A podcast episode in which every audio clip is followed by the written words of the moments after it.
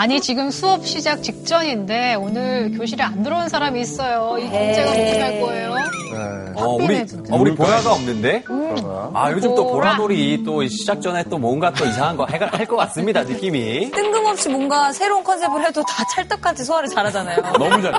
뭐 영어도 하고 러시아어도 하고 뭐 다 하는데 Hello. 왜 이러는 데나? I like it. I like Garby. Yeah. Yeah. 스파스파. 스판스키. 저는 남브라스키. 자, 오늘은 또 어떤 모습으로 나올지 너무 궁금한데 한번 불러볼까요? 그럴까요? 보라 씨. 보라야. 나와주세요. 여기 나와주세요. 나와주세요. 나와주세요. 뭐야? 뭐야? 닌자야? 야, 쟤는 저렇게 입어도 이쁘냐? 오, 뭔가 운동이야. 어디냐? 등치기.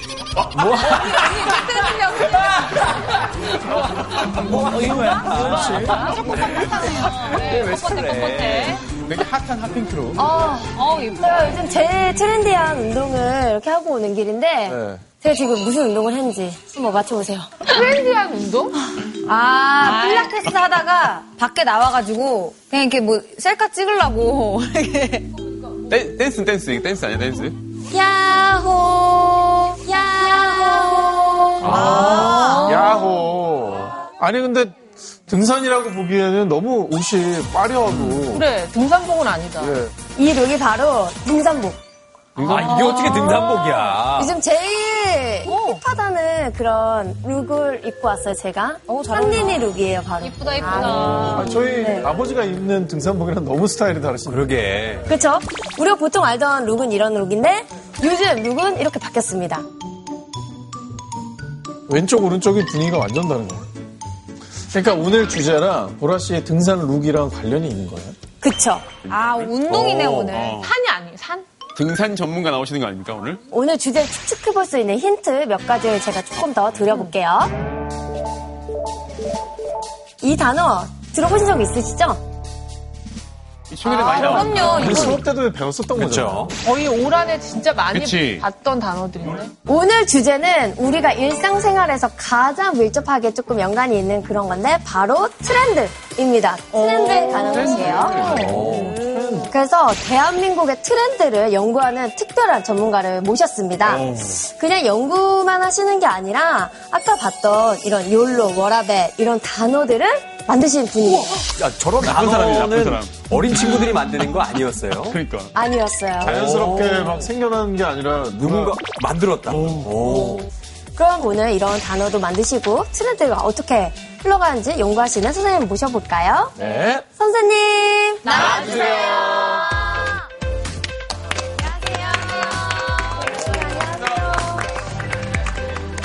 네, 안녕하세요. 트렌드를 읽고 또 미래를 전망하는 트렌드 분석가 이준영입니다. 반갑습니다.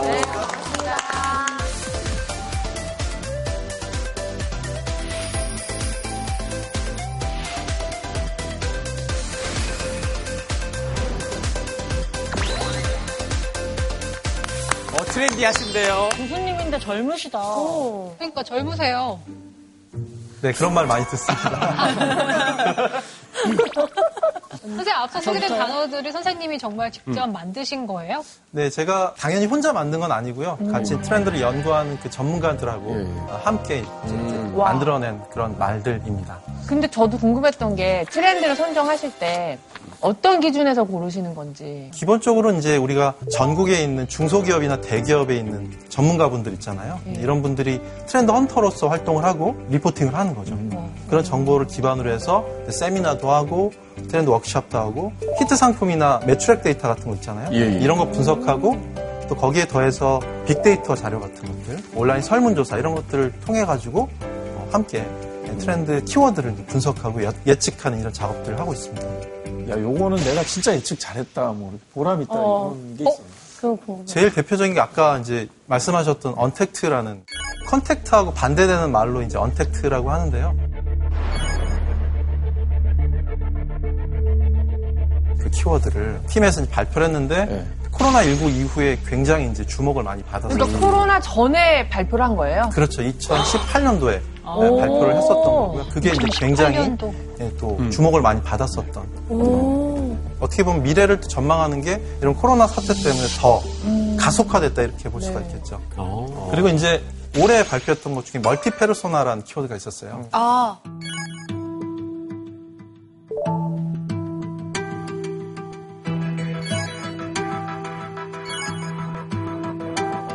아, 부캐. 페르소나? 그렇죠. 맞아, 부캐라는 부캐. 그 용어, 또 유산슬이라는 거 있었잖아요. 이런 식으로 이제 제 2의 제 3의 캐릭터나 정체성을 만들어 나가는 거. 이런 것들을 또 많이들 얘기를 하고 있었죠. 오늘 또 녹화했다가 연말에 돌려보면 되게 재밌을 것 같아요. 교수님의 능력을 저희가 연말에 모시는 거지. 연말에 다시 한번 모셔가지고. 주시면 이맘때쯤. 나오겠습니다. 선생님, 근데요, 트렌드를 연구하는 이 학문이 따로 있는 건지, 어떤 전공 같은 게 있는 건지, 그거 되게 궁금하거든요. 맞아. 예, 제 전공은 이제 소비자학을 전공했습니다. 소비자. 소비자학은 이 소비라는 렌즈를 통해서 우리 세상을 읽어내는 겁니다. 그래서 우리 사회나 경제나 문화 이런 현상 같은 것들을 이 소비의 시각으로 바라보는 거죠. 결국 우리 모두는 다 사실 소비자잖아요. 그렇죠? 그렇기 때문에 또 다른 또 어, 이해가 생기는 거고 또 다른 시각이 예, 생기는 거다 이렇게 볼 수가 있는 거고요. 특히 이제 소비자학이라는 학문 자체는 이 다학제적인 성격을 가지고 있다. 다양한 학문 분야의 방법론과 이론을 접목시켜서 어, 이해를 하는 거죠. 그래서 오늘도 여러분들께 굉장히 다양한 시각을 통한 소비자의 또 소비 트렌드에 대한 이해 이런 부분들을 좀 말씀드리고자 합니다. 그러면 이렇게 다양한 학문들 한몇 가지 정도를 좀 어느 정도 섭렵을 하신 거잖아요. 뭐 대표적인 것도 있을 것 같아요. 대표적인 거는 심리학 분야가 되게 중요하겠죠. 소비 심리가 중요하니까. 그리고 또 하나는 인류학 쪽도 되게 중요합니다. 빅데이터 분석하는 것도 통계학적 기- 지식이 기반이 못한 게 네, 없어요. 기하다는 거고요. 사회학적인 건 소비 사회라는 측면에서 우리가 비판적으로 바라봐야 될 그런 부분들이 많이 있죠. 다 잘해야 되는 것 같은데. 레오나르도 다빈치인데. 그리고 이제 보시면요. 욜로 소확행 워라벨 들어보셨죠? 네. 욜로는 뭐죠 이게? 욜로 뜻이? 오늘만 산다. 그렇죠. 오늘 현재 즐거움을 위해서 산다 이런 걸 얘기하는 건데 You only 저거 live. 근데 전 세계적으로도 썼던 네, 언어죠. 욜로라는 게 미국에서 꽤 외국에서도 썼던 것 같아요. 썼었죠. 오바마 대통령도 언제 나와서 이제 아, 욜로라는 단어를 외치기도 했었고요. 그다음에 소확행이라는 단어도 작지만 확실한 행복.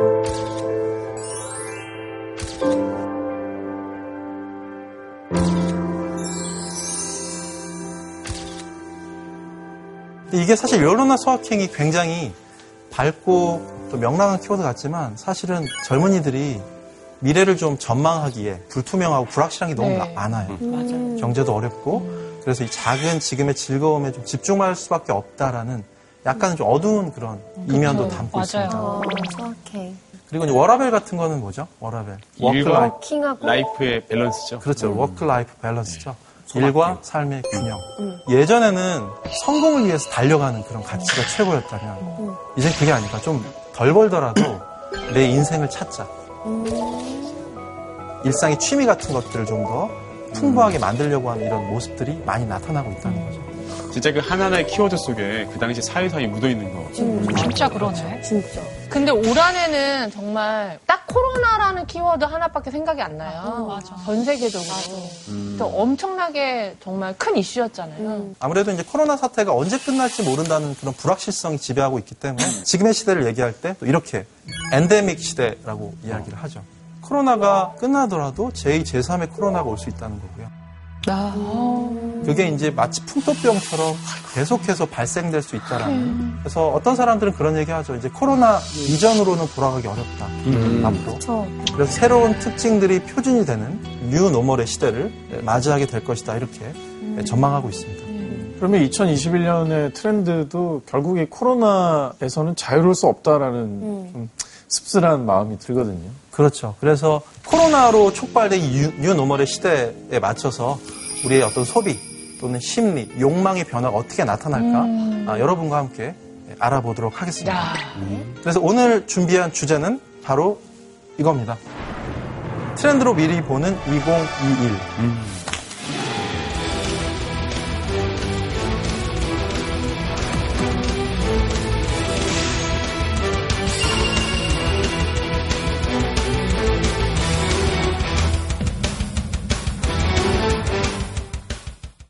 네, 그러면 2021년도 어, 키워드를 네, 한번 어, 공개해. 보겠습니다. 뭘까? 그래, 그래. 우리가 미리 보는 거야.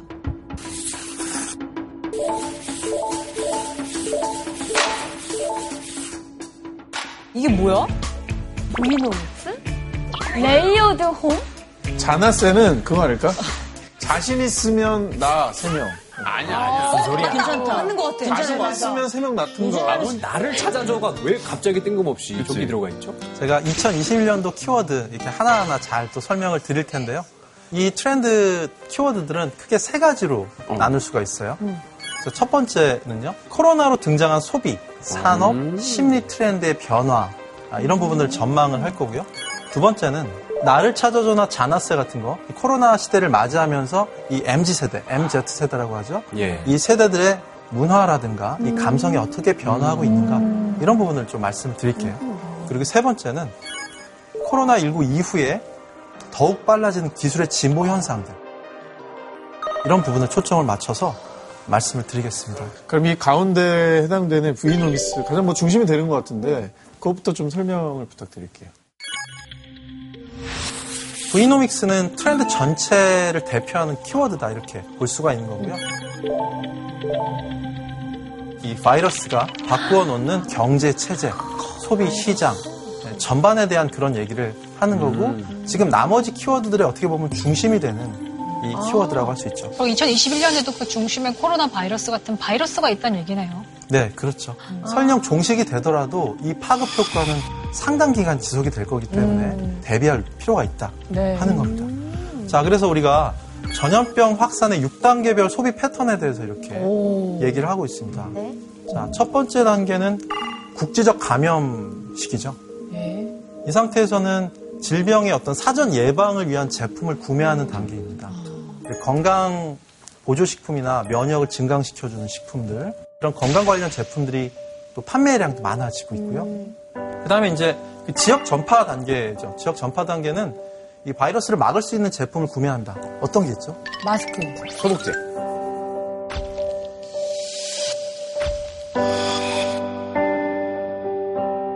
대표적으로 그런 제품들이 판매가 많이 되는 거고요. 네. 세 번째는 소규모 격리 단계입니다. 예, 식료품이나 생필품들. 대표적으로 사재기 같은 게 많이 일어났죠. 맞아요, 맞아. 미국 같은 데서 사재기 엄청 일어났잖아요. 휴지 엄청 사더라고요. 그다음에 네 번째 단계는요. 확진자가 급증하는 단계입니다. 심각해지는 단계죠. 네. 그래서 온라인 쇼핑은 점점 더 많이 증가하게 되고 그 단계를 더 넘어서게 되면 격리 규모가 확대되는 단계입니다. 이게 우리가 도시봉쇄 사태가 벌어졌잖아요. 외국 같은 경우.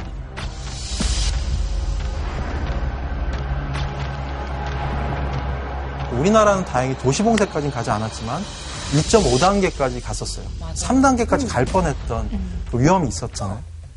그래서 어떤 업종들은 영업을 하지 못했고 그런 기간이 길어지면서 폐업을 하게 되는 음. 그 영세 자영업자들도 많이 생기더라고요. 네, 그렇습니다. 그래서 펴- 굉장히 어려움을 네, 겪게 되는 거고요. 결국은 격리 규모 확대 단계를 넘어서 이제는 서서히 종식되는 단계까지 그래서 new normal의 도래 이렇게 이야기합니다. 아, 이렇게 보니까 이번 코로나 때 이 순서대로 정말 진행됐던 것 같아요. 맞아, 선생님. 맞아.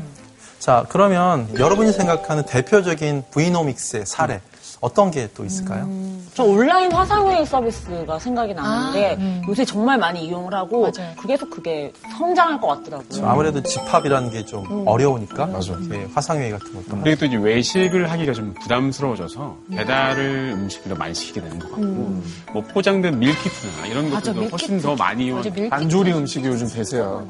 V-nomics 시대에는 특히나 방역이라는 게 굉장히 중요해지고 있다는 거죠. 방역. 자, 그래서 소비의 기준이 방역, 질병 예제- 예방에 이제 초점이 맞춰지게 된다는 겁니다. 그래서 바이러스를 막아주는 산업들. 자동차 같은 거 보셔도요. 자외선으로 이렇게 살균해주는 시스템이 돌아가는 거고요. 우와, 우와. 어떤 건 이 뜨거운 바람이 돌아가지고 바이러스를 살균시켜준다. 이런 게 실제로 개발되고 있죠. 또 요즘엔 전염병에 서 굉장히 민감하니까 살균 중요하지 않았던 영역에서도 바이러스를 예방하는 게 이제 중요해지는 기능으로 자리 잡고 있습니다. 심지어 호텔에서도 로봇이 서빙을 해주는 거죠.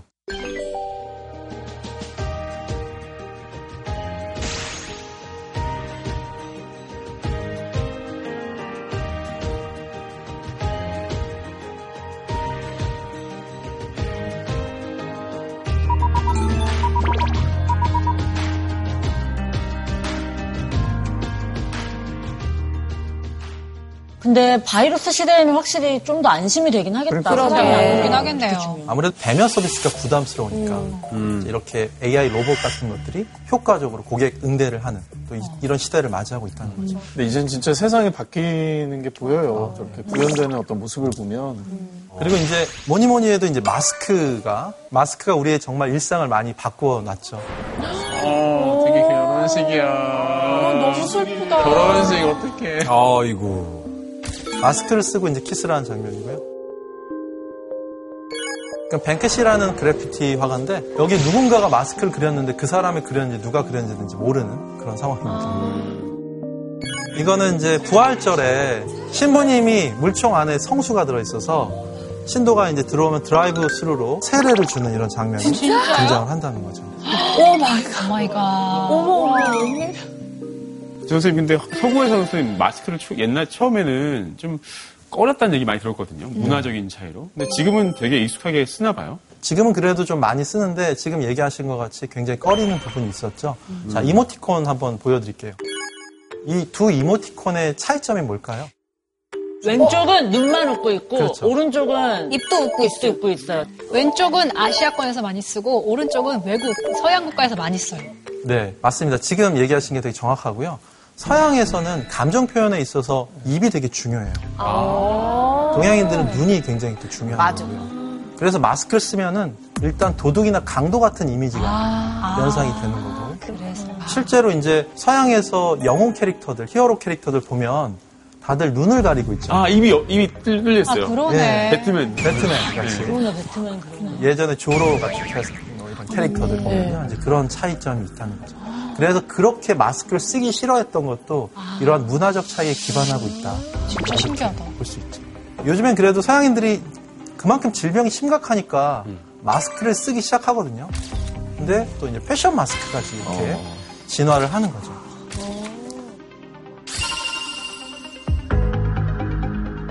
그리고 이제 미술관 같은 데서 굿즈같이 만들어서요. 이렇게 영화가 프린팅된 패션 마스크 같은 재밌다, 것들이 인기를 끌기도 했다는 거죠. 우리나라에선 마스크 패션 그 아이템들이 다양하게 나오고 있잖아요. 마스크 줄이라던가.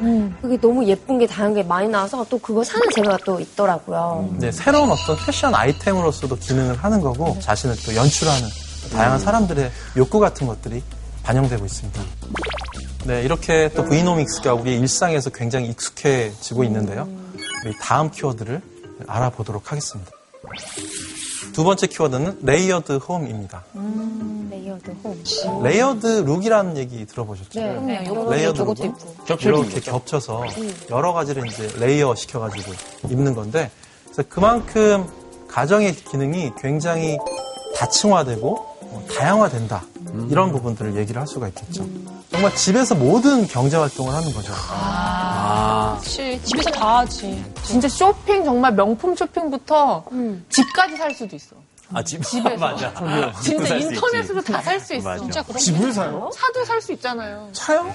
차 살 수 있지. 인터넷 쇼핑으로 다살살 수. 있잖아. 살수 있죠. 인터넷에서 사는 앱으로 사잖아요, 그래서.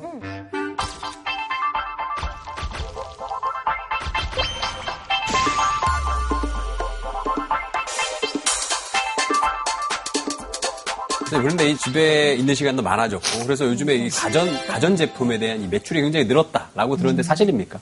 맞습니다. 국내 가전회사 매출이 엄청나게 예, 성장을 했다라는 또 보도가 있었죠. 아무래도 이제 가전의 수요가 점점 커지고 있고요. 특히 가전의 뭐 대형화 수요 같은 것도 상당히 있고요. 왜냐하면 TV도 좀 크게 보고 집에 있는 시간이 기니까 식품을 막 이렇게 넣어 놓는 거죠. 그러니까 좀 냉장고가 커야 된다. 아, 이런 것도 있는 거죠.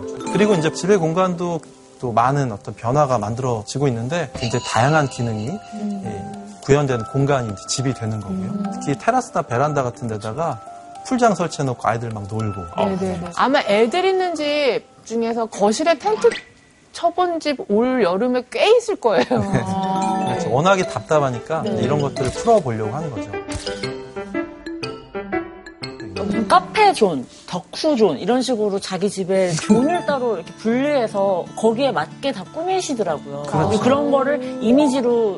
찍어서 사람들끼리 또 공유해서 서로 랜선 집들이도 하고 그런 재미가 있는 것 같아요. 아무래도 자기가 시간을 많이 보내는 곳에 더 관심을 갖게 되니까요. 그러면서 말씀하신 대로 집의 기능도 다양해지는 그런 측면이 있는 거네요. 그렇습니다. 이제 그냥 안식처와 휴식처로서의 집의 기능이 이제는 정말 multi화되고 다양화되고 있다는 게 이 layered home의 중요한 포인트입니다. 그리고 이제 요즘에 혼술이라는 말 들어보셨죠? 네. 혼자 술을 마시는 거. 그렇죠. 그런데 그 홈술이라는 또 말이 또 등장하고 있습니다. 홈술. 아하. 홈술이 뭘까요? 집에서 마시는 술이겠죠. 요즘에는 밖에서 마시는 게 더 위험하죠. 맞아, 요즘엔 그렇게 됐어요. 옛날에는 집에서 무슨 사고 아, 집에서 혼자 술 좀 마시지 말라고 막 그랬었는데 이제는 아, 집에서 안전하게 혼자 마시라. 맞아, 맞아. 실제로 그러면 가정용 주류의 소비가 굉장히 많이 늘어났습니다. 그렇죠. 요즘에는 이제 유흥 주점이라든가 이 술집에서 판매하는 술은 많이 줄고요. 이제 주류 전문점에서 술 사가지고 집에서 네, 드시는 이런 분들이 또 많아지고 있다는 거죠. 심지어 맥주 제조기도 나왔어요. 요새. 오, 맞아. 네, 맞아, 이렇게.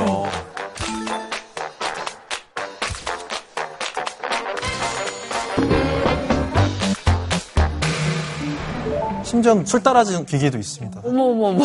어. 아니 근데 뭐 저건 너무 귀차니즘 아니니 소주를 아니 저거에 누가 자기가 따라 먹으면은 약간 아, 너무 담이 따라준 것처럼 그러니까 우물에서 자작하는 밖에서 막 왁작지걸하게 같이 마시는 이런 문화보다는 집에서 홈술하는 이런 게 또 요즘 트렌드로 나오고 있죠. 코로나가 참 음주 문화까지 이렇게 바꿔놨네요. 네, 코로나가 정말 이런 현상 같은 것들을 더 가속화시키는 이런 부분을 볼 수 있죠. 자, 이제 또 홈트족이 또 등장하고 있잖아요. 홈트족, 홈, 홈 트레이닝 하시는 분들, 집에서 짐볼 사다 놓고 요가 매트 깔아 놓고 운동하시는 또 분들 있으시고,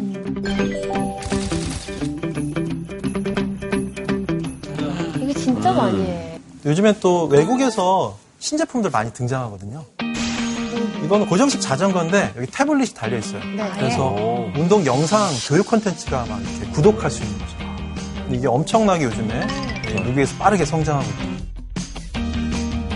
또 스마트 거울을 이용해서 운동할 수 있는 이런 또 기기들도 등장하고 있고 자세를 보여주나 보다. 신기하다.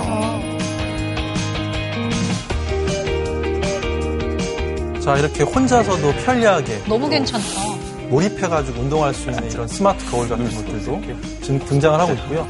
그래서 옛날엔 사실 이렇게 집에만 계시는 분들은 뭐 집순이 집돌이 이러면서 약간 마이너 같은 부류였다 생각을 했는데 요즘엔 거의 다 이제 집순이 집돌이가 됐잖아요. 자의적 타의적으로. 맞아. 그래서 이런 것도 좀 많이 변하는 것 같아요, 선생님. 네, 그래서 이제 과거엔 그냥 집콕해가지고 가만히 있었는데 그게 아니라 요즘엔 집에서 굉장히 재미난 아, 뭐 놀이, 호모 루덴스라는 말 있잖아요. 그래서 유의하는 인간, 놀이하는 인간이라는 말이 있는데 그래서 집에서 좀 더 적극적이고 능동적인 이런 집콕 생활을 또 하는 아, 이런 사람들이 점점 많아지고 있다. 저는 뭐 사실 프로 집콕러예요. 근데 뭐 워낙 워낙 사실 저 이 시기가 오기 전부터 집에서 진짜 뭔가를 많이 했거든요. 저거는 이제 F1 경기. 우와, 보고 있는 건데 이제 직접 갈 수가 없으니까 이게 외국 채널이라서 한국말이 안 나와요. 그래서 그 한국어로 중계해 주시는 너튜브 예, 해주시는 분거 틀고 밑에 어플 틀어서 상황을 좀 보면서 진짜 경기장에서 보는 것처럼. 와, 되게 프로 집콕러네. 알차게 본다, 알차게. 아, 이제 저는 집에서 생활하는 시간이 늘어나면서 요리를 좀 되게 많이 해요. 뭘 만드는 거야? 저게 민어찜 요리인데요. 찜을? 어머 어머 어머 세상에. 나 무슨 호텔 간 줄 알았는데 야, 좀 했으면 좀 갖다 주지. 이게 저희 어머니 생신이어가지고 제가 아, 가족들을 상대로 했죠. 잘했다. 되게 예쁘다. 확실히 집에서 있는 시간이 늘어나니까 하게 되더라고요. 어머 어머 저는 요새 저거 테이블 펫이라고 해가지고 테이블에 조그만하게 어항을 설치를 했어요. 아 저거 하고 싶어 그래서 물멍을 해요. 아 멍 때리는 거 보면서 이 물고기들 보면서 어떻게 사는지 멍 때리는 거예요. 그럼 되게 좀 약간 정신 힐링도 되고 보면 약간 좋더라고요. 그좀 키우는 재미가 쏠쏠해요. 근데 생각보다 할게 비타민 많다니까 네, 여러분들 이렇게 집콕 생활 하시는 거 굉장히 다양하게 이렇게 봤는데 뭐 요즘에 집콕놀이 굉장히 많잖아요. 그렇죠? 네. 보시면 집에서 방구석 여행한다 이렇게 얘기하잖아요.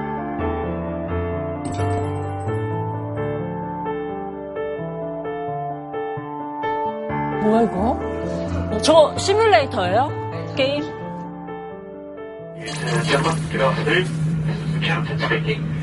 Uh.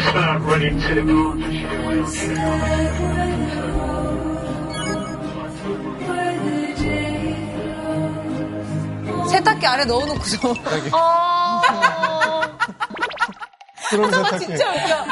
그 친구가 쓸데없이 패스포트.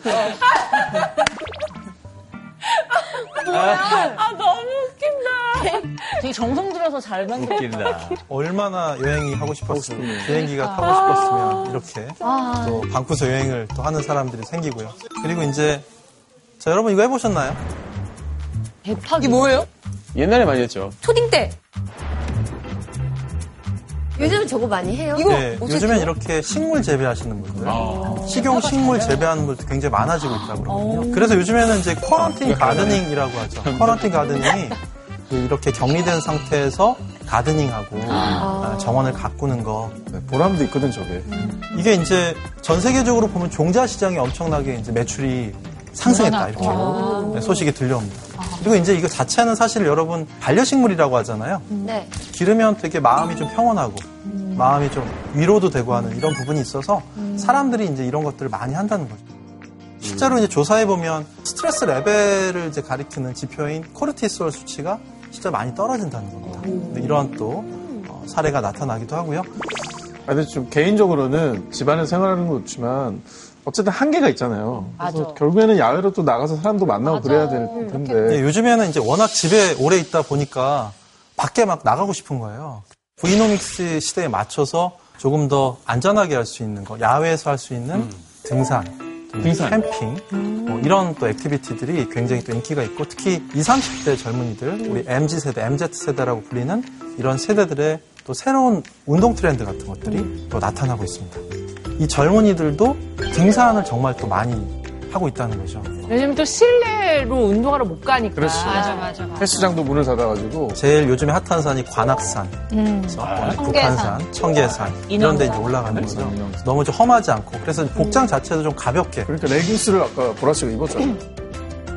레깅스 입고 위에는 뭐 street 패션의 로고가 프린트된 옷들 또 hip sack 메고요 양말 올라온 것도 그래서 뭔가 일상복 같은 패션을 맞아요. 선호한다. 그래서 요즘에 등산 인구가 많이 늘어나는데 그 정통 아웃도어 패션 브랜드가 좀 침체를 면하지 못하고 있다. 이런 소식이 들려오는 것도 어떻게 보면 이런 등산 패션 트렌드의 변화 이런 거에 좀 기반하고 있다고 볼 수 있죠. 또 소통 방법이나 등산 용어나 이런 것들도 이 MZ 세대 같은 경우는 굉장히 다르게 나타난다고 합니다. 이렇게 보시면요. 산악회는 crew라고 부르죠. 아, crew예요? 그리고 산행은 세션, 어, 되게 있어. 괜찮다. 있어 보인다 진짜. 그리고 clean session이라고 부르는데 이건 뭘까요? 좋다, 청소하는 거. 쓰레기 봉지 들고 다니면서 청소를 하는 거. 너무 좋다. 저거 진짜 의미 있겠다. 걷다가 내려. 정말 clean session이 좋다. 괜찮다.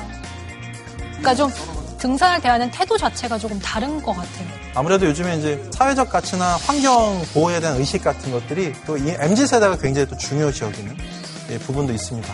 그래서 이런 또 젊은이들의 이 등산 문화 같은 것들도 바뀌어가고 있는 모습을 볼 수 있습니다. 자, 우리가 이제 다음 키워드를 보도록 하겠습니다. 다음 키워드는 거침없이 피보팅이라는 말입니다. 피보팅이라는 게 스포츠 용어인데 농구에서 나오는 용어죠.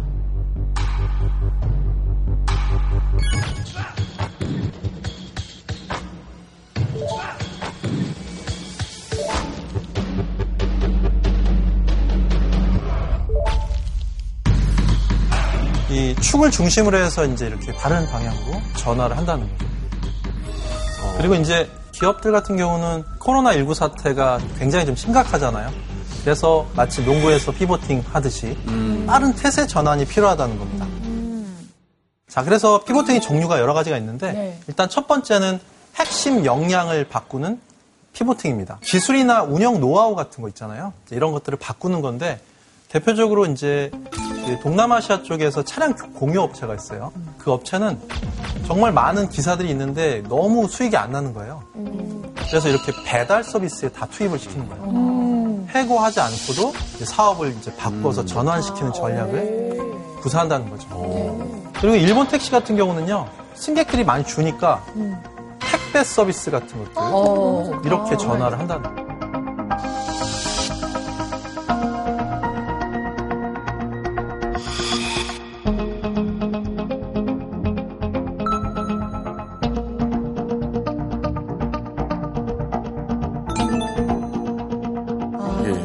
이런 식의 어떤 태세 전환 전략, 핵심 역량을 바꾸는 피보팅 어. 전략이 첫 번째가 오. 있겠죠.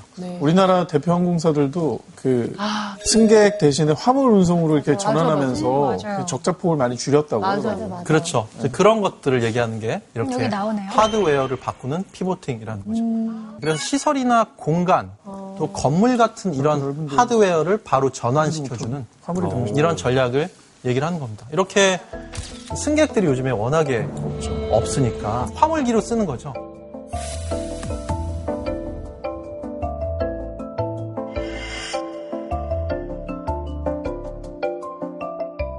네, 그 다음에 보시면. 또 이렇게 기저귀용 부직포 만드는 기업이 있어요. 네. 이 기업 같은 경우는 이렇게 공정이나 설비 자체를 그대로 전환시켜가지고 마스크용 필터 어, 이렇게 또 만들어가지고 판매를 하는 거죠. 이런 하드웨어를 바꾸는 피보팅 전략을 아가향이 날것 같아요. 구사, 구사를 했다는 겁니다. 자, 다음 분 볼까요? 다음은 판매 방식을 바꾸는 피보팅 전략이죠. 이게 대만 사람들이에요. 예. 제주도에 이제 그 상공을 도는 착륙 없는 체험 비행 상품들. 우리나라하고 대만이랑 이제 이렇게 계약을 맺어서 제주 상공에서 사진 찍고 기내식도 먹고 면세점도 이용하고 아, 면세점까지는 이용할 수 있어요?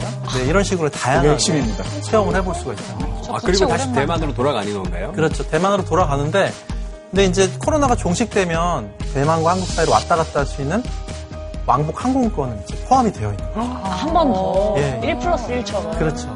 워낙에 이제 또 비행에 대한 어떤 체험 욕구 같은 것들이 또 크기 때문에 오죽하면 이런 상품이 생겼을까 하는 생각이 또 듭니다. 맞아. 네, 또 판매 방식을 바꾸는 피보팅 전략 다음 보시면요. 이게 뭐예요?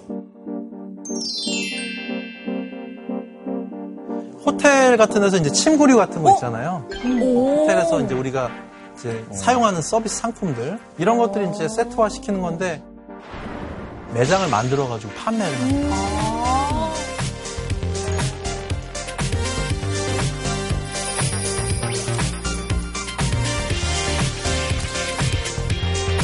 하긴 직접 체험해보고 사는 거니까 거기 되게 참 좋더라. 호텔. 친구 되게 좋아 보이잖아. 바삭바삭하잖아. 네. 감기는 누웠을 기분이 때 너무 집에 가면 그 맛이 안코 나. 안기는. 뭔가 확 끼어들었을 때푹 나를 감싸주는 그런 촉감이 있거든요. 그런 느낌이나 체험이 또 그립기 때문에 이런 것들을 상품으로 만드는 괜찮다. 것이고요. 대기업 같은 경우는 저렇게 피보팅 전략이 통할 수 있겠지만 소상공인들은 사실 그렇게 피보팅 할 수 있는 여력 자체가 그렇게 많지 않잖아요. 그러니까 좀 어려운 부분들이 분명히 있는 것 같아요. 네, 그래서 소상공인들 입장에서 굉장히 어려운 부분이 있어서 특히 뭐 배달 서비스 같은 것들을 더 강화한다든가 요즘엔 또 드라이브 스루로 판매하기도 하고 예, 다양하게 또 아이디어 같은 것들을 내잖아요.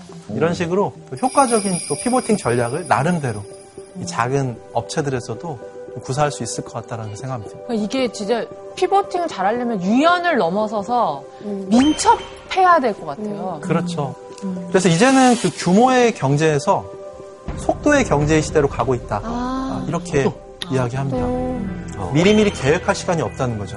상황은 너무나 빠르게 변하니까 여기에 맞춰서 전략을 수정하고 바로 실행해보고 이게 얼마나 효과가 있는지 검증해보고 좀 더 빠르게 과감하게 수정해 나갈 필요가 있다. 우리가 이제 그런 부분을 배울 수 있죠.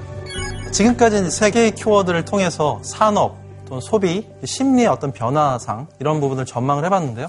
그 다음에 이제 우리 젊은 세대들 있잖아요. MZ 세대들.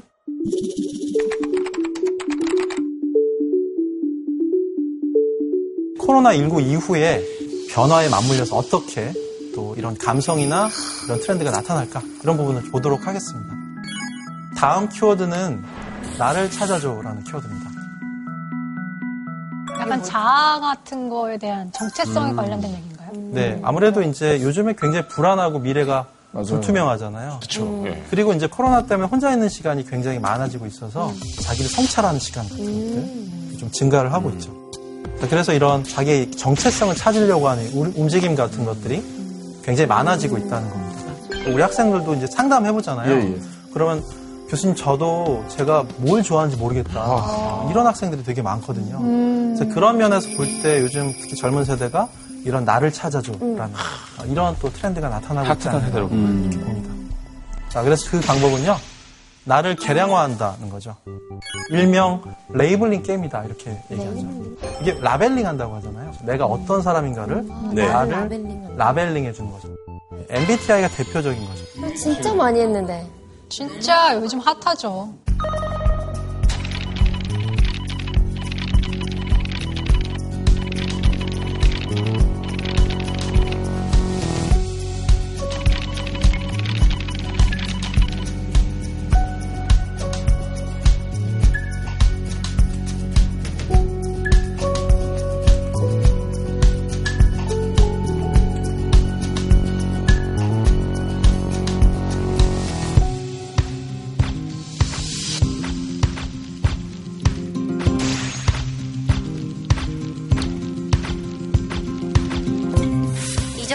소개팅에서도 MBTI는 필수야.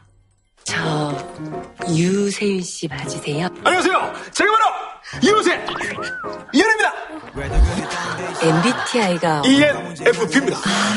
그럴 줄 알았어요. 영씨 어떻게 되세요? ISFJ요. 아 이런 안타깝게도 용감한 소유자 ISFJ 영미 씨는 재기발랄한 활동가 ENFP 이호세는과는 맞지 않을 것 같습니다. 다음에 다시 연락드릴게요. 오케이. 여러분들의 MBTI는 어떤 유형이신가요? 저희가 이거 미리 검사를 했잖아요. 예. 저희 해서 결과를 보내드렸거든요.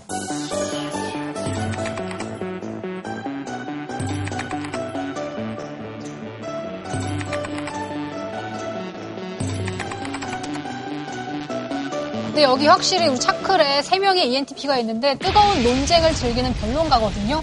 우리 되게 논쟁하는 거 좋아하잖아요. 맞네, 맞네. 뜨거운 건 맞아. 네. 선생님은 MBTI 뭐예요? 저는 INFP입니다. 어. INFP. INFP는 잔다르크 유형이다 이렇게. 아. 잔다르크. 제가 오기 전에 이제 MBTI 궁합 테스트 하잖아요. 네. 이렇게 좀 봤더니 그래도 여기 사인하는 클래스의 멤버들하고는 굉장히 잘 맞더라고요. 실제로 와봐서 그거에 동의하시나요?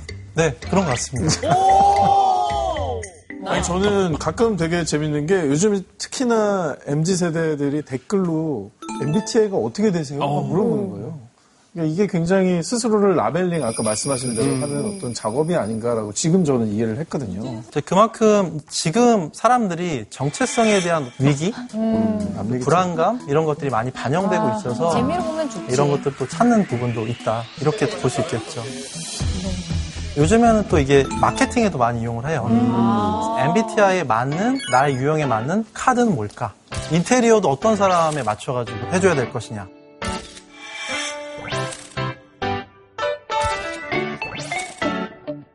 기업들도 빠르게 이 트렌드에 맞춰서 피보팅을 저렇게 한 거네요. 그렇죠. 그래서 MBTI를 좋아하니까 관심 있어 하니까 여기 맞춰가지고 상품을 낸다는 거죠. 자, 그리고 다음에 이제 MZ세대, MZ세대를 규정할 수 있는 또 다음 키워드를 보시겠습니다. 자나스입니다. 자나세. 자나스가 진짜 과연 뭐예요? 네? 이거는 자본주의가 낳은 세대라는 거죠. 특히 이제 코로나19 이후에 굉장히 좀 어려움에 좀 처하고 있잖아요. 경제 자체가. 네, 맞아. 불안하고 불확실하고 불투명하고 이런 부분들이 굉장히 좀 많이 나타나고 있고요. 그래서 이제는 2030 세대가 특히나 이제 이런 재테크라든가 이런 데 굉장히 관심을 많이 가져하는 거고요. 자본주의 룰을 먼저 어, 마스터하는 사람이 또 승리자가 될 수 있다라는 이런 인식이 퍼진다는 겁니다. 이거는 이제 미국에서 등장한 말입니다. 파이어족이라는 그런 말이죠. 그러니까 젊은 시절에 바짝 벌어서 저축 많이 하고 또 남는 돈을 투자를 하고 이래가지고 한 40 이전에 은퇴하자. 오, 빨리 은퇴한다. 근데 그 경제적인 자립이 적극적으로 어떤 금융적인 활동을 해서 모은다는 점이 좀 기존 세대랑 조금은 다른 거죠. 그렇죠. 과거처럼 그냥 근로소득을 통해서 뭔가 부를 축적한다는 거에 대한 어떤 믿음, 자신감이 많이 또 사라 지는 측면이 있고요. 그런 거 그러니까 제가 서점을 운영하니까 어, 맞다. 게 한때 되게 퇴사 책이 열풍을 맞아, 불고 있어요. 상품을 그다음에 요즘 또 떠오르는 게 약간 그런 거예요. 재테크 이런 거에 관심 진짜 많으신 것 같아요. 관련 있는 것 같은 게 퇴사를 하기 전에 준비를 하기 위해서. 재테크를 하는 걸 그냥 수도 그냥. 그만둔 선배들 보면서 아 아, 준비를 준비해서 퇴사하겠다 약간 이런 트렌드일 수도 있겠다는 생각이 들어요. 선생님 그런데 이게 전 좀 아이러니하다고 느껴지는 게 불과 우리가 얼마 전까지 만 해도 뭐 욜로랄지 소확행이랄지 일단은 소비를 하자라는 쪽에 트렌드가 있었다라고 한다면 지금 저런 거는 우리 기성 세대, 우리 어머니 아버지 세대가 했던 그 양식이잖아요. 이 트렌드 자체가 다시 바뀐 건가요? 아무래도 이제 욜로라는 건 좀 더 소비에 집중이 되어 있는 건데요. 이 파이어족 같은 경우는 미래에 대한 불안감이 더 반영이 된다는 거죠. 코로나19 때문에 사람들은 그만큼 불안하고 그래서 이런 투자에 더 뛰어든 부분이 있습니다. 그래서 과거 사례를 보더라도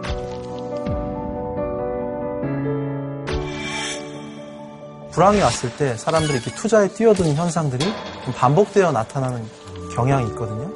그런 것들도 같이 연결해서 좀 보면 좋을 것 같습니다.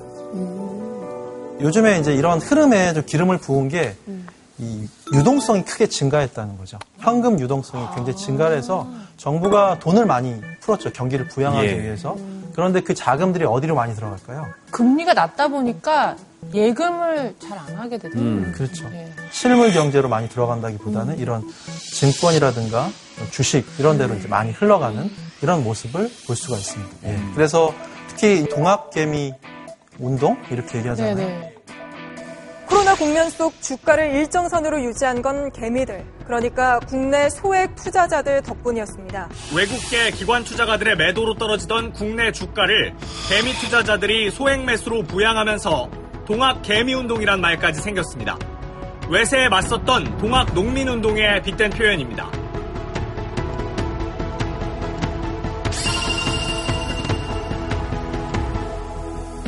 요즘엔 또 병정개미도 등장했다고 하죠. 군대에서 스마트폰 주잖아요.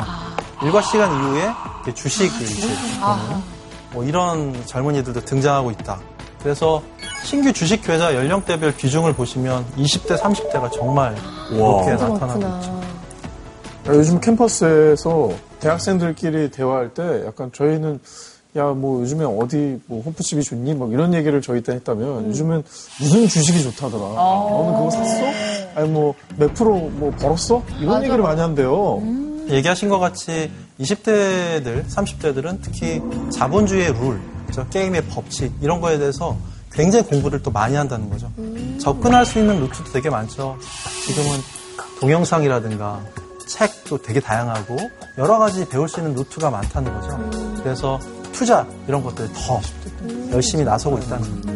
점점 이게 격차가 커지니까 조바심을 많이 느끼게 되는 것 같아요. 집값도 너무 빠르게 많이 올라버리는 걸 그렇죠. 보면서 집이 없는 사람들의 불안감은 너무 더 커졌고. 그래서 금수저가 아닌 이상 내가 주식 투자에 이제 이렇게 올인해야 되겠다는 그런 마음이 더 드는 거고요.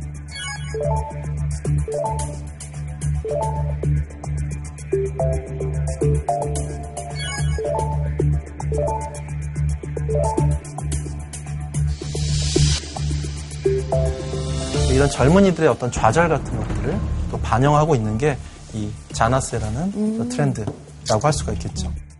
혹시나 이게 또 뭐 폭락장이 생긴다거나 그러면 이게 결국에는 융자를 해서 투자한 젊은이들이 많기 때문에 그건 좀 위험해. 개인적으로 걱정이 많이 되는 부분이에요. 저 향후에 버블이 이제 무너지게 된다든가 붕괴가 됐을 때 문제점 같은 것들도 우리가 대비를 해야 되는 거고요. 비투라는 말도 있잖아요. 이제 너무 이제 과도하게 다열되는 측면이 있어서 이런 부분들 우리가 좀 더 신중하게 접근해야 되지 않을까 이런 생각합니다. 지금까지 이제 젊은 세대의 어떤 패턴이 또 우리 사회에서 어떻게 또 변화되고 있는가 이렇게 살펴봤다면 또 앞으로는 언택트 또는 비대면 기술 같은 것들이 어떻게 예, 발전될까 이런 부분을 좀 전망하는 시간을 갖도록 하겠습니다. 여러분 그 언택트 기술 같은 것들 요즘에 어떤 것들이 또 있죠? 나훈아쇼 보면서 아, 맞아. 어, 이렇게도 콘서트 이제 앞으로 할 수 있겠다 그런 생각이 들었거든요. 그렇죠. 꼭 물리적으로 만나지 않아도 네. 이런 것들을 즐길 수 있는 또 콘텐츠가 많아지고 있다는 거죠.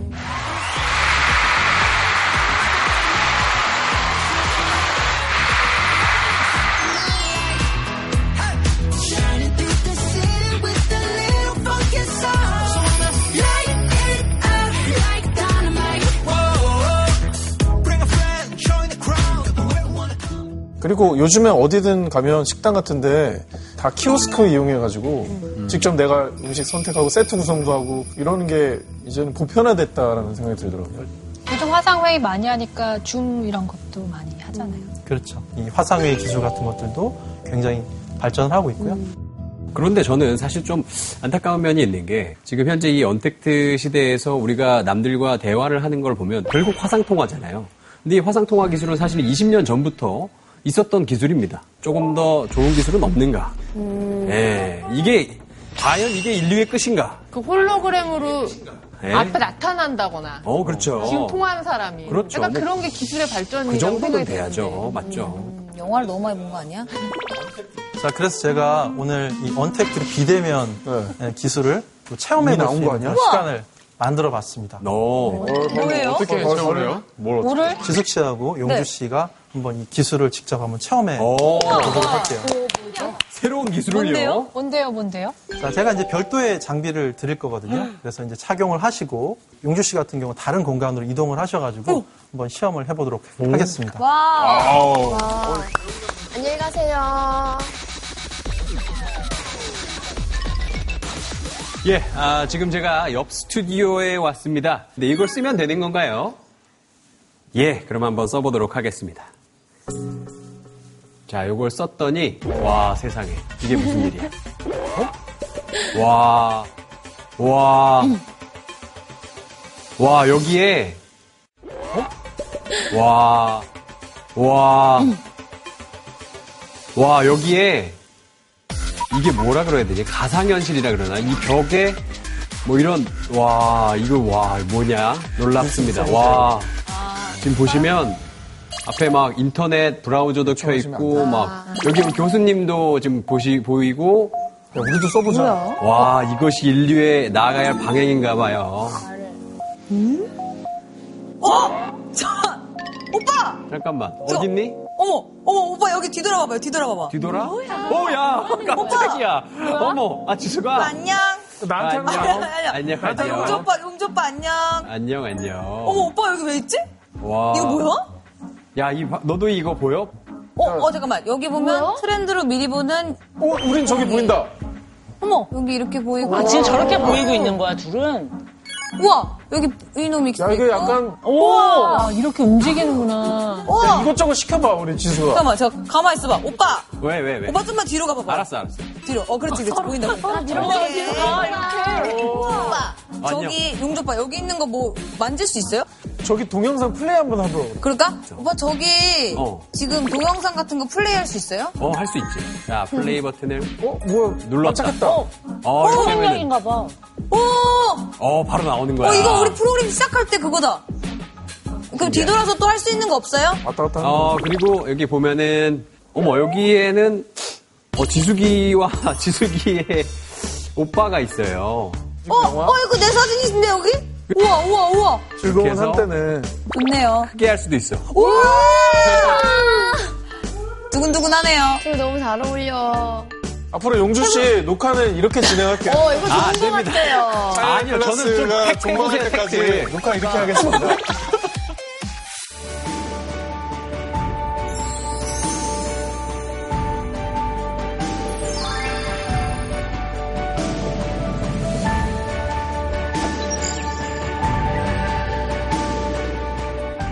아, 제가 선생님 저기 체험을 한 다음에 제가 아까 일전에 했던 말씀 취소하겠습니다. 인류의 발전은 끝이 없군요. 네. 굉장히 좀 신기한 이런 체험인데 나의 사진 한 장만 있으면 아바타가 만들어지고 회의도 하고 대화도 할 수 있고 이런 시대가 온 거죠. 또 아까도 여러 가지가 막 떠 있잖아요. 네. 네. 그래서 이제 파일 같은 거나 아니면 3D 이미지 같은 것들을 이렇게 손으로 쭉 밀면 지구 반대편에 있는 사람까지도 이제 전달이 되는 거죠. 다시 얘기하면 시간과 공간의 경계가 이제 허물어지는 거고 우리가 예전에 순간 이동이라고 했잖아요. 네. 그런 기술이 실제 현실화되는 거나 다름없는 이런 시대를 맞이하고 있다는 거죠. 진짜 대박이다. 요즘에 이런 AR, VR 기술 같은 것들이 패션이나 화장품 쪽에서도 많이 활용이 되고 있거든요. 화장품? 여기 보시면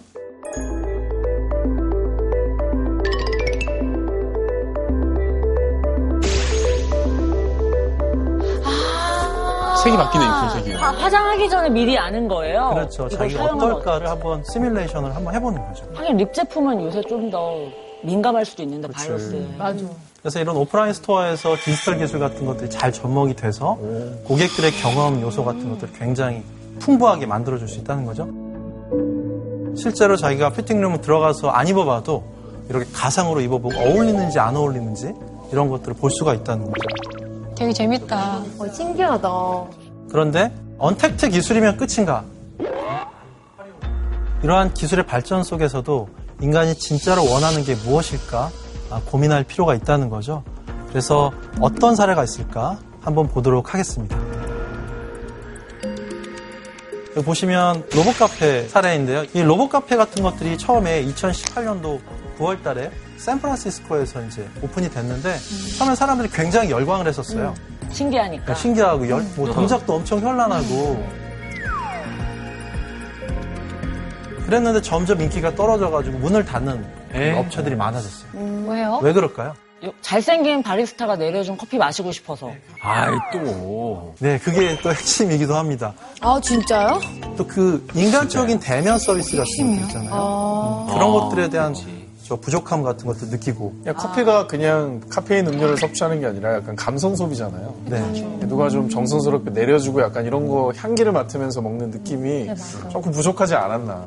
또 한 가지는 맛이 너무 평범했던 거죠. 네, 비싼 돈을 내고 먹기에는 너무 평범했다. 카페에서 핵심 품질이라고 할 수 있는 게 커피의 맛이잖아요. 거기에 더해서 이 바리스타의 섬세한 손길들. 손맛. 그렇죠. 우리가 이제 그런 면에서 볼 때 비대면 기술도 굉장히 한계점이 있다라고 이렇게 볼 수가 있겠죠. 자, 그래서 우리가 다음 키워드를 보시면요.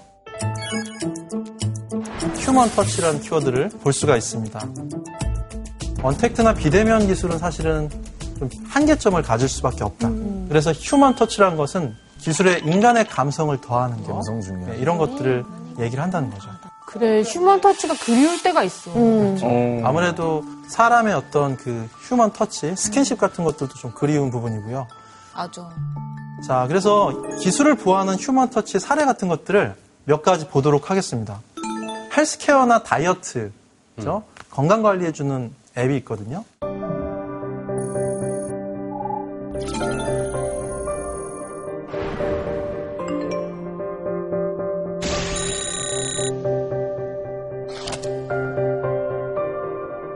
이게 처음에는 출시가 됐을 때 기술에 좀 더 집중을 해서 엔지니어만 많이 고용을 했습니다. 그래서 이 엔지니어들이 이 AI 기술을 잘 구성을 해가지고 간단하게 오늘 어떤 거 드셨나요? 오늘 뭐 몇 칼로리 드셨어요? 이렇게 이제 대화를 하는 거죠. 이제 그런데 그게 이제 한계가 있다는 거죠. 일종의 우리가 다이어트 하거나 건강 관리할 때 힘드시잖아요. 못 먹으면 날카로워지거든요, 사람이. 심리가. 그렇죠. 좀 계속 할 수 있도록 페이스메이커 역할을 하는 뭐 이런 분이 또 있어야 된다는 거죠. 결국은 어떤 사람 코치가 필요하구나라는 걸 생각했어요. 그래서 AI와 인간 코치가 함께 협업을 하는 거죠. AI랑 협업을 하다 보니까 인간 코치가 커버할 수 있는 사람의 숫자가 100명, 처음엔 뭐 200명, 350명까지 늘어나는데 너무 효율적이다 보니까 정말 많은 사람들을 커버할 수 있게 됐다는 거죠. 그러면 그 서비스에서 각자 어떤 역할을 맡았었던 건가요? AI가 맡은 분야가 있을 거고 또 사람이 하는 분야가 있을 거 아니에요? AI가 맡은 것은 그냥 간단하게 관리를 해주는 거죠. 오늘 몇 칼로리, 오늘 어떤 거 드셨나요? 이제 이렇게 간단한 체크를 할 수 있는데 이 사람의 고민은 좀 들어줄 수 없잖아요. 그쵸. 그래서 이 사람에게 어떤 점이 힘든지 또 다이어트나 건강 관리할 때 어떤 부분이 좀 어려운지 이런 것들을 풍부하게 이제 대화로서 풀어주는 거죠. 근데 그게 이제 굉장히 사람들에게 동기유발이나 흥미를 유발시켜 줄 수 있는 이런 요소들을 만들어가고 있습니다. 처음에는 이게 사람 코치가 들어가서 비용이 굉장히 올라가거든요. 근데 비싸졌는데도 사람들이 더 이용을 하게 되는 거예요. 만족감 자체가 더 높아지니까. 다음 AI하고 이제 인간의 협업의 사례인데요. 이게 보시면 여러분 그 동영상 그 서비스 같은 거 많이 이용하시죠? 네. 영화나 드라마 요즘에 많이 이용을 하시는데 이게 장점이 내 취향 같은 데는 좀 맞춤화 시켜주는 이런 서비스를 구현을 해준다는 겁니다. 사람의 취향을 어떻게 보면 나보다 더 잘하는 부분도 있어요. AI나 알고리즘 분석을 통해서. 자, 이런 AI 추천 알고리즘 같은 것을 기본적으로 처음 해주는 게 태깅을 하는 그 사람들이 있습니다.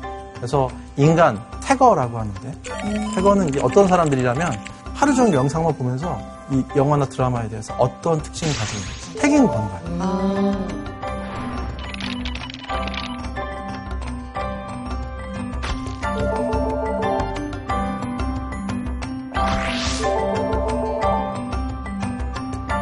그래서 이런 태깅을 다는데 쪼갤 수 없는 단위까지 태깅을 단다. 그래서 우리가 넷플릭스 양자 이론이다. 양자라는 게 쪼갤 수 없는 단위잖아요. 그래서 아주 세분화 시켜가지고 태깅을 달면 여기서 이제 그 구분하는 영화 장르가 7만 6천 개에 다른다는 거죠.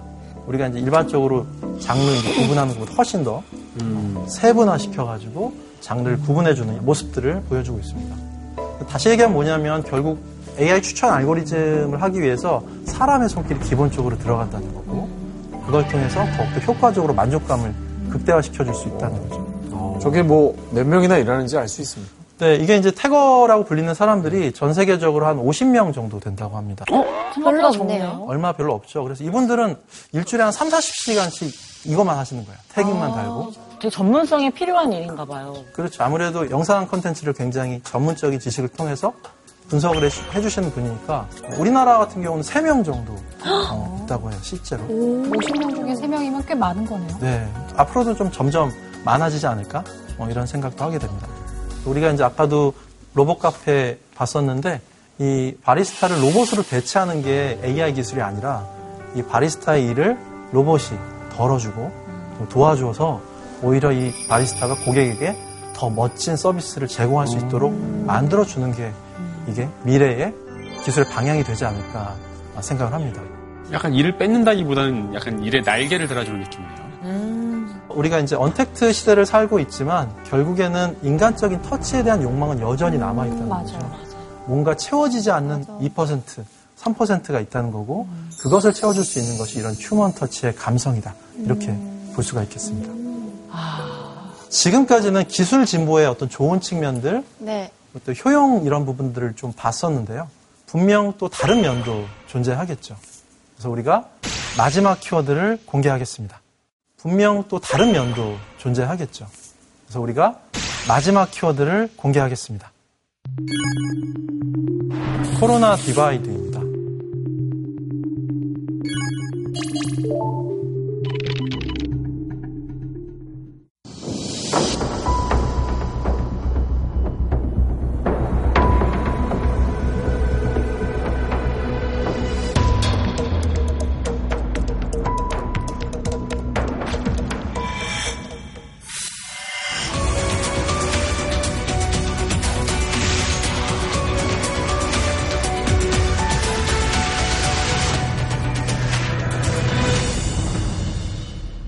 divide라고 한다면 일단 첫 번째는 디지털 원주민과 디지털 이주민 이렇게 나눌 수 있겠죠.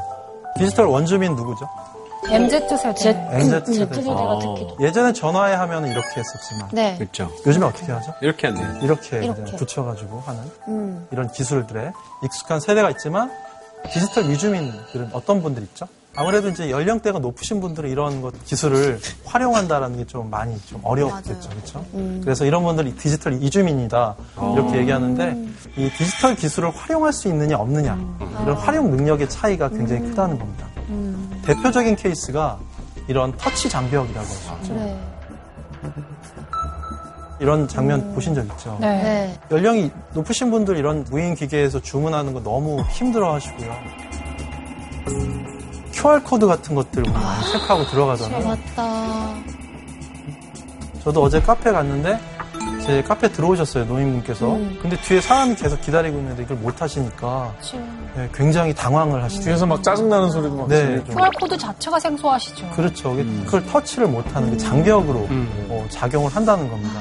그래서 이런 분 이런 부분들을 우리가 좀 어, 배려하고 어떻게 이걸 좀 고쳐 나갈 수 있을까를 좀 고민할 필요가 있고요. 여러 가지 뭐 방법이 있겠지만 디지털 멘토링이라고 하죠. 멘토링 해주는 겁니다. 오히려 젊은 MZ 세대가 MZ 세대가 이런 시니어 분들을 위해서 좀 멘토링을 해주는 거죠. 다음은 코로나로 만들어지는 신계급의 어떤 사회 이렇게 또 얘기하는데 로버트 라이시 교수는요. 이 코로나로 인해서 이제 네 개의 계급으로 이 사회가 분화된다 이렇게 얘기합니다. 첫 번째 계급은요. 원격 근무가 가능한 노동자들이죠. 재택근무 해주는 그렇죠. 회사에 다니고 재택근무가. 가능한 분들. 관리직이나 또는 뭐 오피스에 근무하시는 이런 분들은 이런 것들이 가능하겠죠.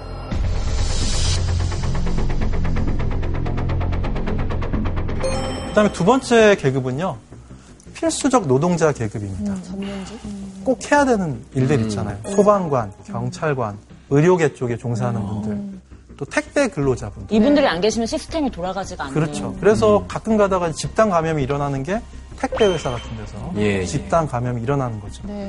다시 얘기하면 어떻게 보면 감염병 위험에 노출될 수밖에 없는 이런 분들을 얘기를 하는 겁니다. 이게 두 번째 계급이고 세 번째 계급은 임금을 못 받는 노동자들입니다. 요즘에 어려운 데 있잖아요. 여행업계나 항공업계나 이렇게 이제 아예 해고를 당하거나 무급휴직을 계속 무한정으로 계속 하는 이런 분들은 아무래도 경제적으로 취약하게 될 수밖에 없는 분명히 없어지는 일거리들이 있잖아요. 그렇죠. 네. 그런 부분들이 이렇게 임금을 받지 못하는 노동자들이다 이렇게 얘기해요. 그다음에 네 번째는 노숙인 또는 불법 이민자분들 뭐 이렇게 얘기하죠. 정말 감염병 위험- 위험에 취약하게 노출된 분들 이런 분들을 아, 얘기를 하는 거죠. 사회적 거리두기 같은 것들도 굉장히 힘들고요. 그리고 또 노숙하시는 이런 분들 중에서는 돈이 너무 없으니까 마스크 살 돈이 없잖아요. 길거리에 버려진 마스크를 주워가지고 그냥 한번 빨아가지고 쓰시는 뭐 이런 일도 이제 나타나고 있다는 겁니다. 자, 그래서 이제 앞으로는 원격 근무의 가능 여부라든가 또는 의료보험의 가입 여부에 따라서도 이렇게 코로나로 인한 양극화가 아, 심해질 수 있다라는 어, 이런 전망을 해볼 수 있겠죠. 우리나라 같은 경우도 이 코로나19 때문에 소득 양극화가 점점 많이 벌어지고 있다라는 또 소식이 들려오죠. 상위 계층은 더 올라가고 밑에 계층은 좀 떨어지고 하는. 그래서 우리가 K자형으로 이렇게 양극화 된다라는 어, 이런 분석을 해볼 수가 있죠. 그냥 이런 양극화 사태를 그냥 바라만 봐서는 안 되겠고요. 어, 취약 계층에 대한 좀 더 구체적인 정책 같은 것들도 좀 필요할 것 같고 경제 정책을 설정을 할 때도 소외되어 있는 분들에 대해서 산업에 대해서 어떻게 지원할 거냐 이런 것들에 대해서 좀 더 구체적으로 진지한 논의가 필요한 시점이라고 생각합니다.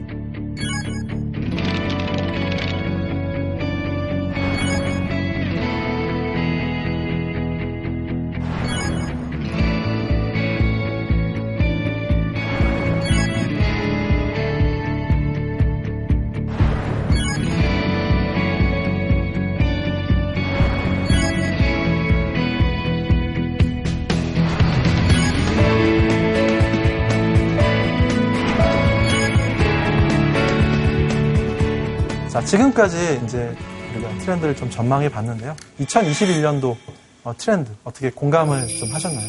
공감했는데 마지막에 너무 양극화가 심해진다는 말 자체가 마음이 너무 무겁고 이게 매년 그렇지만 사실 뭐 긍정적인 면도 있고 네. 전망이 부정적인 면도 있잖아요. 근데 올해만큼 이렇게 좀 부정적인 게 훨씬 크게 느껴지는 적이 없었던 것 같아요. 지금 얘기하신 대로 2021년도 전망은 굉장히 암울한 그런 측면도, 측면도 있고 하지만 우리의 미래를 만들어 가는 것, 그리 고 트렌드를 만들어 가는 것은 결국 우리라는 거죠.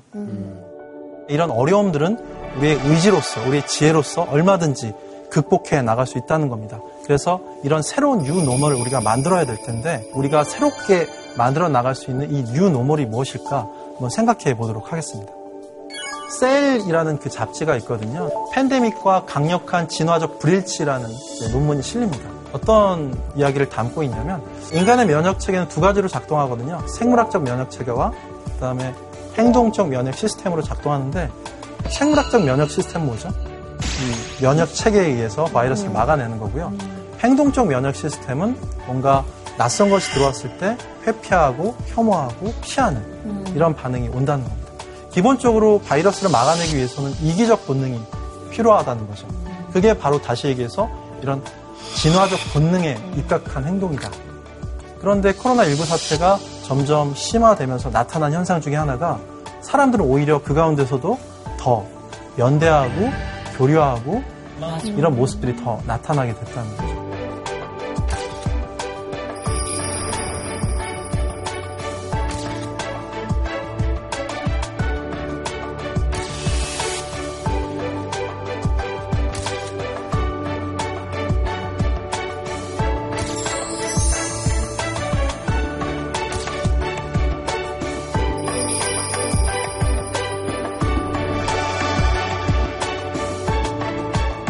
오히려 진화적 본능과 반대되는 이런 연대와 협력 같은 것들이 이런 위기를 극복할 수 있는 토대가 될 수 있다. 이렇게 예, 말씀을 드릴 수가 있죠.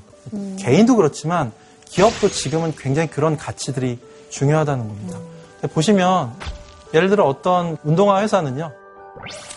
어제는 운동화를 만들었고 오늘은 마스크를 만듭니다. 이렇게 캠페인을 해요.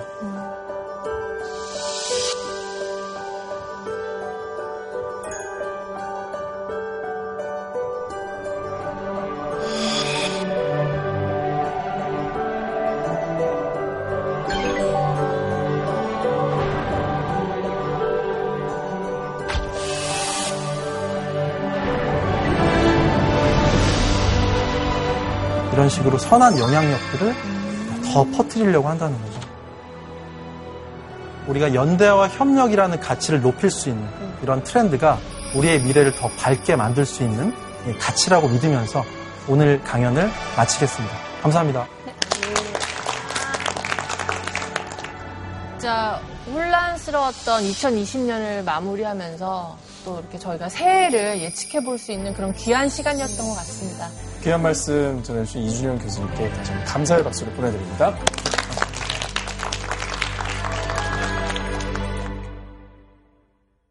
Life under the sea is better than anything they got up there. 소속 75m의 세력을 2011년 지구 환경이 지금 악화 인도에 있습니다. 이런 것들이 지난 40년 동안 3배 이상 증가를 하고 있습니다. 근데 저게 왜 저러는 거야?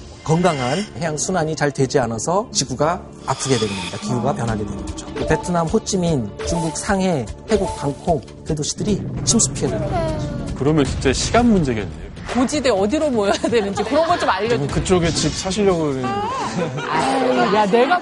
우리나라도 10년 후에는 국토의 5%가 침수되고. 네? 10년이요? 이거 어떻게 해야 돼요? 이 위기를 푸는 그 중요한 해법이 바로 바다에 있다. 야. 아, 진짜? 희망이 생깁니다.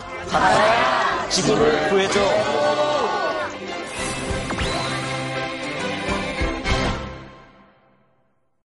JTBC